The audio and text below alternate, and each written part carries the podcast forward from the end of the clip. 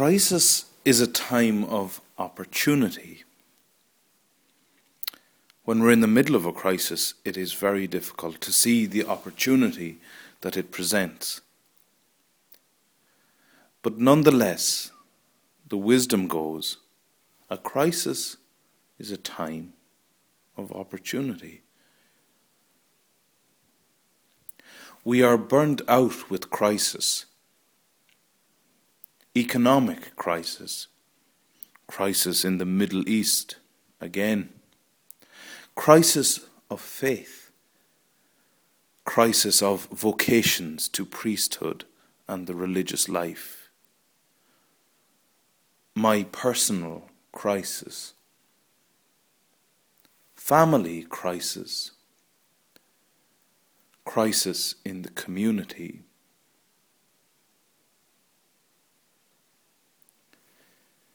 A desert time is a time of opportunity.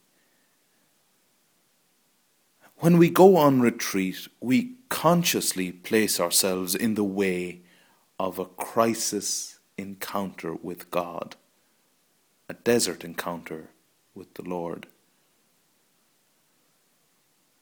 You may not have the opportunity to go on retreat, the privilege that it is so, very often the desert comes to our door in the form of something painful happening in our life, something we may not have chosen for ourselves.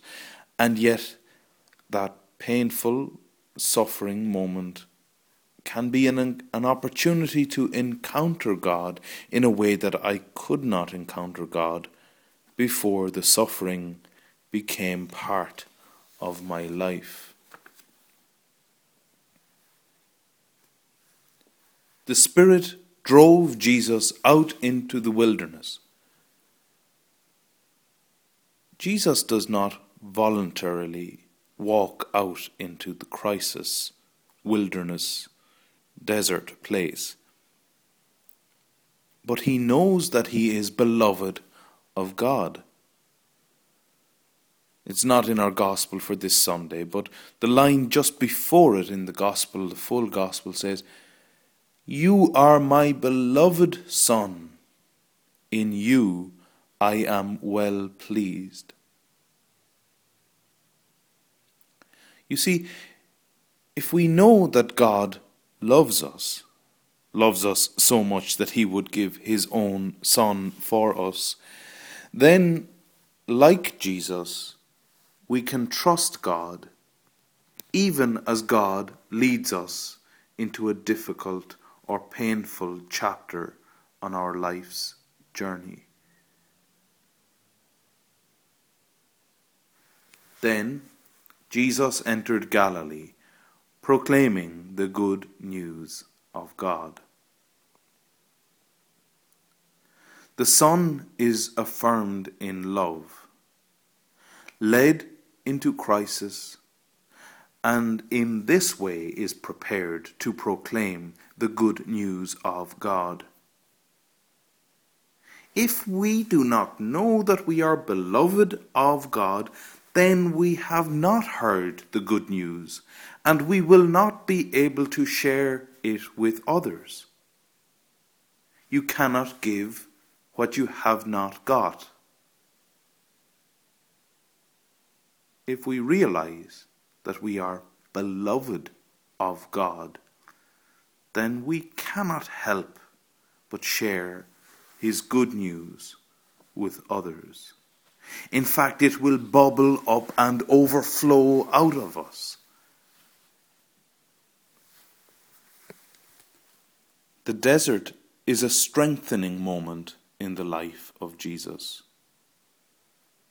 And so the desert is a strengthening moment in the life of the follower of Jesus. If we know that we are beloved, then we know that we can trust God. If we trust God, then we have nothing to be afraid of. And without fear, we will be free to be evangelized, immersed in the gospel, touched and changed by the good news of God. And immersed in the good news, we will become the best version of ourselves that God wishes us to be. The holiest version of myself, the most together version of myself, the most integrated version of myself, the most genuinely religious version of myself. The desert leads to holiness. A crisis is a time of new life.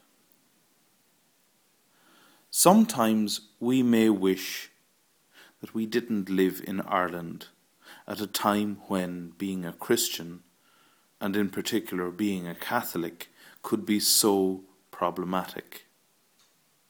We may even wish for a bygone era to come back. We may feel that we have the answers to where it all went wrong. Instead of being led, we would rather not enter into the wilderness at the urgings of the Holy Spirit. It is a time of deep crisis in the church. But a crisis is a sign that we are deeply beloved of God, and a crisis, therefore, is also a sign of hope for the future, but only if we enter into the crisis willingly and allow God to transform us into the people He wants us to be, into the new evangelization that is possible.